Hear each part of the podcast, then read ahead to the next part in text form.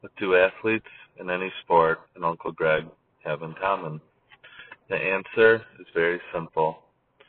They are all extremely strong and powerful and never give up until the clock hits double zero. Uncle Greg was like an athlete.